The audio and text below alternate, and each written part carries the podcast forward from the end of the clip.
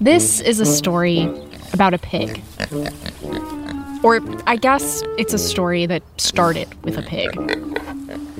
On a Wednesday in June 1859, on an island off the coast of northwestern Washington, a man shot and killed this pig. And its death brought two of the world's greatest military powers to the brink of war. It's an incredible story that is made even more incredible by the fact that 100 years after it happened, a group of mannequins were cast in a play about this event.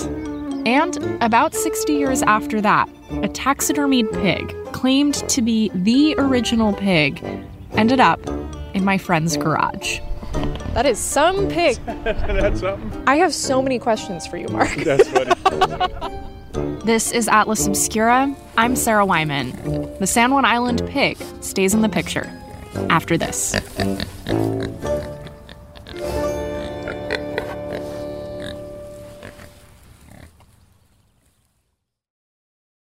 If you're looking for a place where the wide open skies and the towering mountains inspire you to find an untapped part of yourself, you might want to take a trip to Wyoming.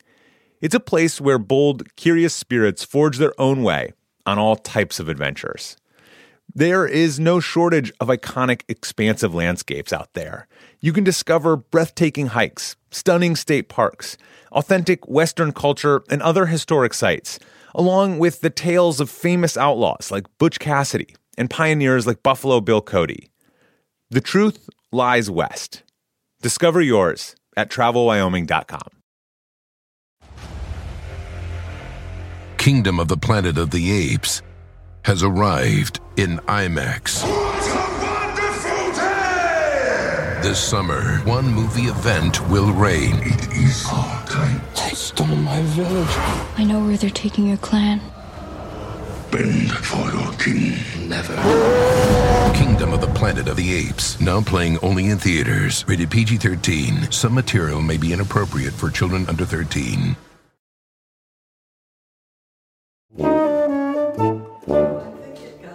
Oh, the, we had a baby who was living in our guest cabin, and um, the baby found it. There have never been this many people in my living room before. Ten of us are here to do a table read of a play. Pete, are you still there? I'm here. I'm here. That's Meg and Pete, two of my best friends in Bellingham. Pete's propped up on my desk, beaming in over Zoom because he has COVID. Did you um, did you bring up your snacks? Still have a few left. Is everyone ready? Is everybody ready? So, Steve, go ahead and start reading the stage notes on page one. On right. Lights up on two chairs. She's pacing, looking at her watch. The play is about a real set of historic events that happened about 25 miles away from where we're all sitting. Where to begin our story? The 49th parallel. This scene takes us to a patch of farmland on San Juan Island back in the summer of 1859. There are Americans and Brits living on this island. Things are tense. Here's the problem the Americans and the British did agree that the 49th parallel would set an international border between the US and Canada. But they don't agree on where that leaves the San Juan Islands, which are smack dab in the middle of a strait between the two countries. And that brings us back to that little patch of farmland. There's that pig, happily chewing on a raw potato. The pig is British. The potato belongs to an American farmer. The wind blows through dry grass and tickles the tops of pine trees. And then Lyman Cutler shot the pig. Henrietta! That's me in the role of grief stricken British pig owner. And here is the American farmer reporting the pig's offense to the authorities. A British boar dug up and ate my potatoes. And do you remember the date of this insult upon your honor? I remember June 15, 1859. I must commend you, gentlemen, for your This dead pig genuinely almost started a war between the United States and Great Britain. involving thousands of soldiers, warships, military occupation. Now, I'm not from Washington. Before moving here, I had never heard of this story. In fact, before today, I didn't even know most of the people sitting in my living room. On July 26th, 60 men relocate from Fort Bellingham to San Juan Island. All of this started a few months ago. I was going to visit San Juan Island just for fun over the summer. And Meg and Pete were like, Oh, yeah, have you heard about the pig war? They told me the story, all the way up to the pig carcass laying slain in the potato patch. And then they said, You know, our friend Mark has the pig in his garage. I was like, The pig? And they said, Well, let Mark tell the story. So Meg and I went to Mark's garage. Wow. That is some pig. That's something. I have so many questions for you, Mark. That's funny. Um, can you help me describe what it looks like? well, it's black. It looks like the taxidermist kind of painted the paws white, but that's what they look like. And it's got little tiny, um, what do you call them? Tusks? Boar tusks? I need you to understand just how big this pig was. Its head alone was the size of my torso. And it's very broad-shouldered, and it looks kind of looks muscular, doesn't it? Looks like It a does. big a big chunk of muscle looking for a fight. If I saw this pig in my potato patch, I would run. I mean, I'm five seven. I think if I laid down on the ground, Oh, yeah, you're way shorter than Yeah, way shorter. yeah, you're not as long. I don't know a lot about taxidermy, but this pig is just beautifully taxidermied. This is me hitting the side of it. Yeah, we say stuffed. It's actually fiberglass, and it's fairly light. And then you just skin the animal and glue it on fiberglass. Oh wow! So astonishing. And they, it has very good eyes. It does have very good eyes, thoughtful eyes. I mean, the taxidermist is really great on the I think snout. it's really a piece of art. There's people have told me that this is actually worth a substantial amount of money. I learned that Mark has only been keeper of the pig for four or five years. Before that, it was on San Juan Island. Every once in a while, it got wheeled out for a parade, but it spent most of the year locked away in storage. And a few years ago, Mark made the trip to take the pig out of storage and bring it to the mainland. He loaded this massive pig into the bed of his truck, drove it through town, and parked in the ferry line. And I was looking at the crowd gathering around my truck with their cameras, take pictures and pose with the pig because the pig is leaving the island. It was too funny. It was hilarious. Eventually, Mark got on the ferry. He settled in for the long ride home. And right there, in the rearview mirror, was the back of the pig. And so I know way too much about the sphincter of this pig. Um, it was jammed against the glass in my truck for about three hours, and every time I looked in the rearview mirror, I got uh, a Little surprise. little surprise. It would- yeah.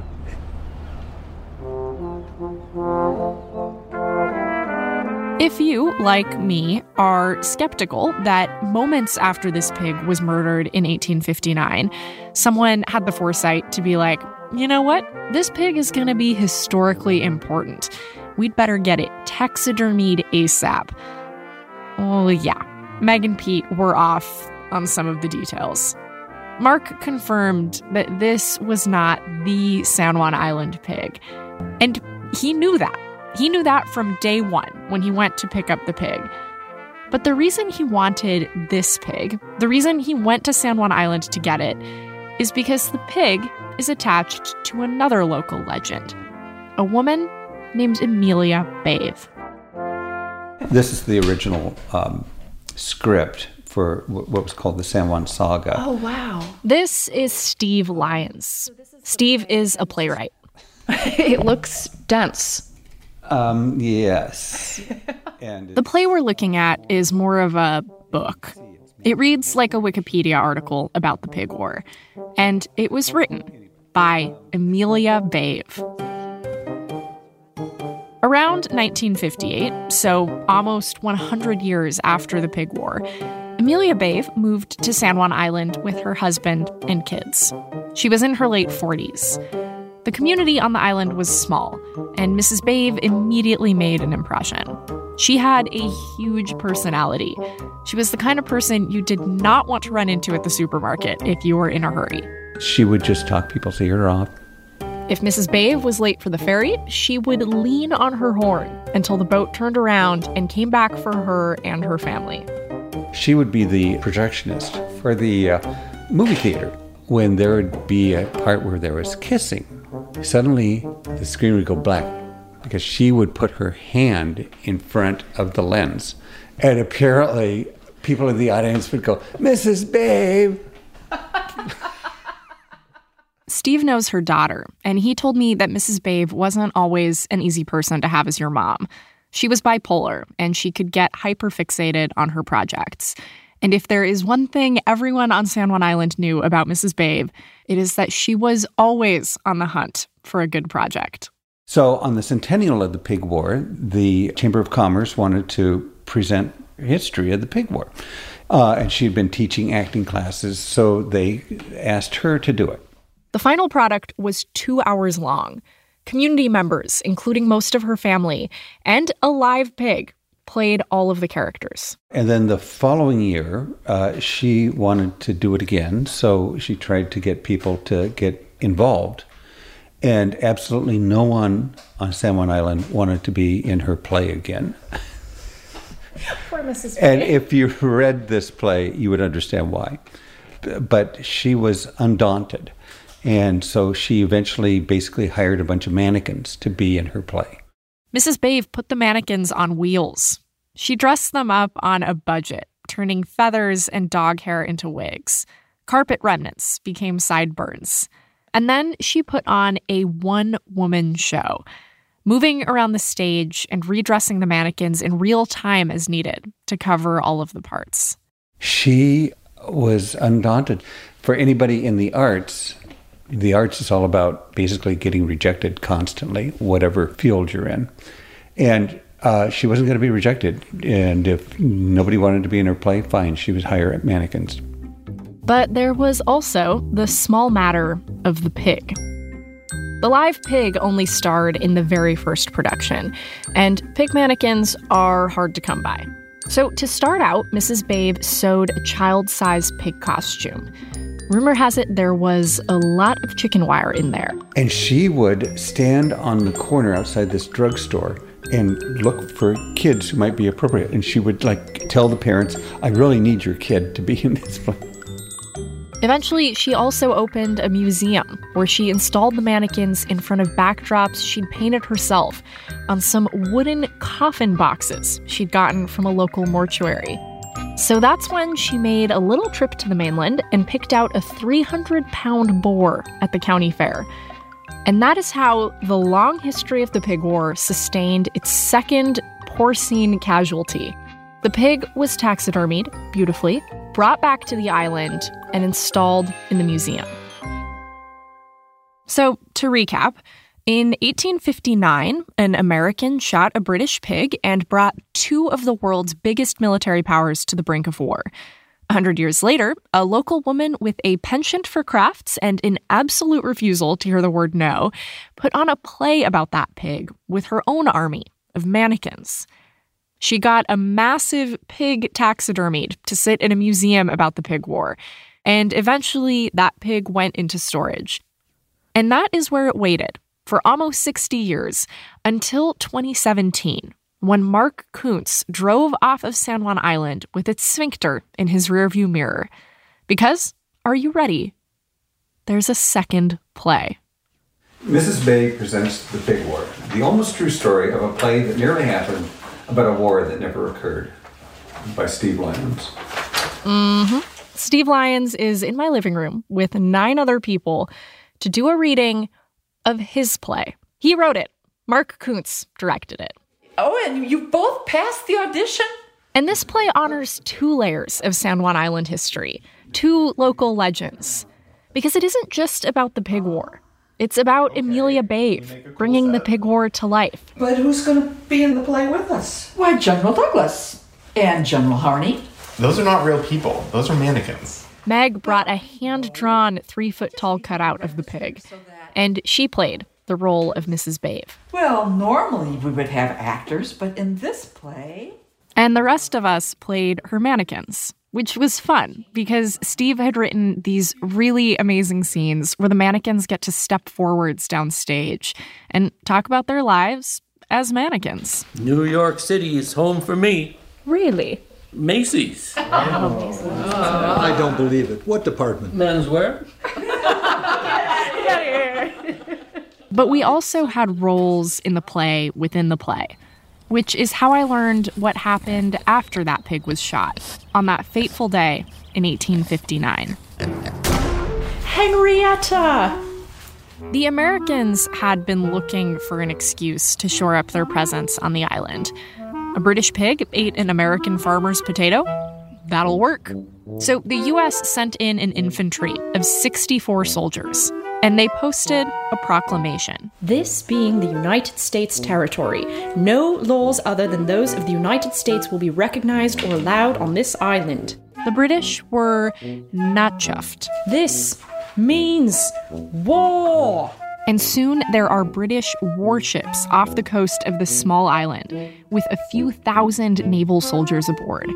So the Americans mustered up some cannons and an additional 400 soldiers. All right, bring it on down behind me, boys. One, two, three, four. My living room can barely hold the 10 of us, let alone warships and all of these soldiers. So all the tension is represented by my friend Tyler doing a symbolic jig in the middle of the room. But both sides were under strict orders to not fight until they got an official go ahead. A letter was sent across the continent to President Buchanan, and when it landed on his desk, What the f? Mr. President, please, this is a family show. I was not prepared to. Side note, my friend Dan absolutely nailed President Buchanan, who ultimately said, There's no way we're going to war with Britain over a pig. He sent one of his best generals to defuse the crisis.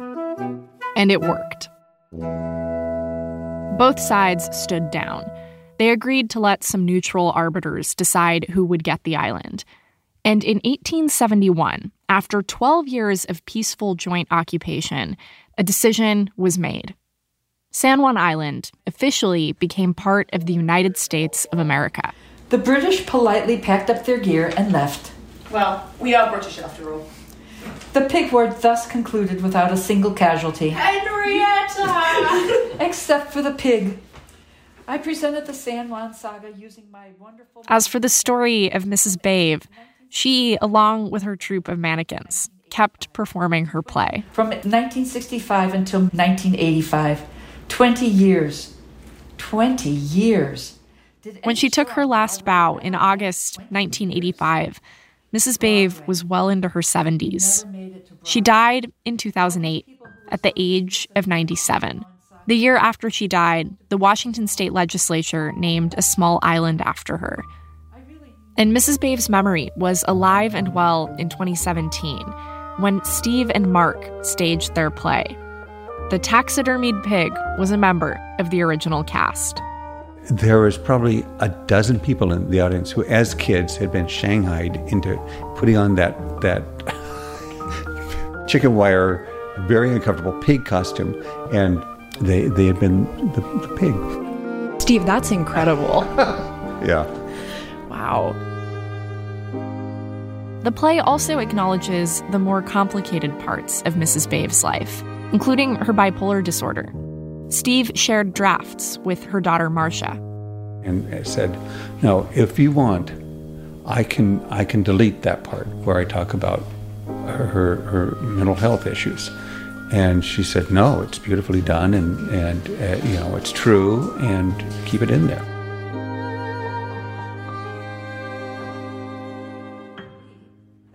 Created the San Juan saga, I would have never met Captain Pig. By the time we reached the last pages of Mark and Steve's play, all of us in my living room were feeling very attached to Mrs. Bave.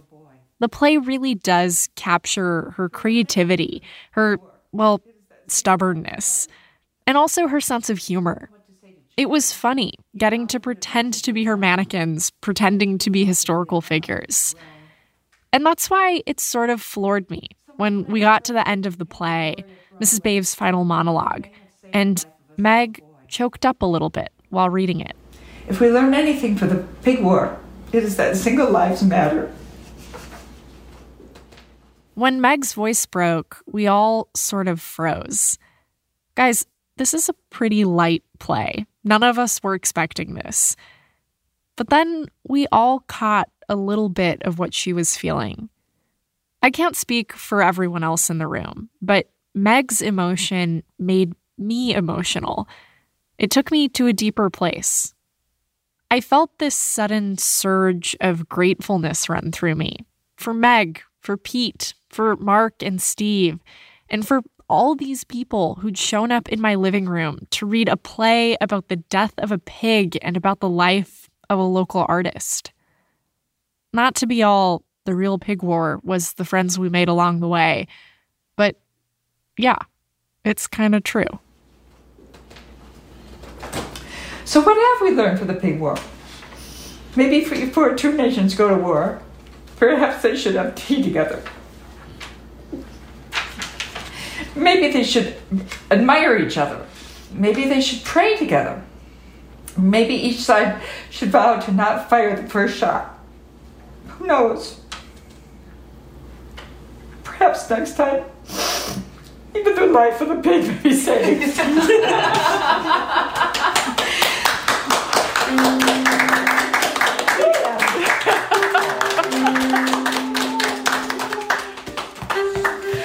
Oh, thank you, everyone. That was so ah. much fun. Huge thanks to Meg and Pete Tryon Hayes, Mark Kuntz, and Steve Lyons for all of their help with this story. And if you're interested in learning more about Steve's play or staging a production, we've put a link in the show notes where you can get in touch.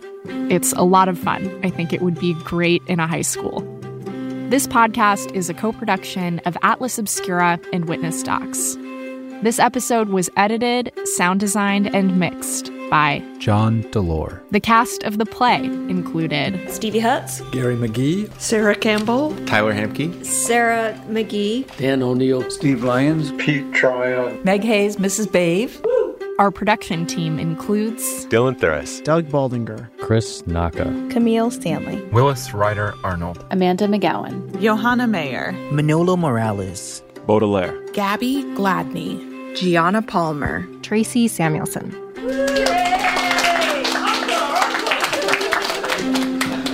Dan, your accent was great. Yeah, that was phenomenal. He was more British than British. I was just getting going. Witness Docs from Stitcher.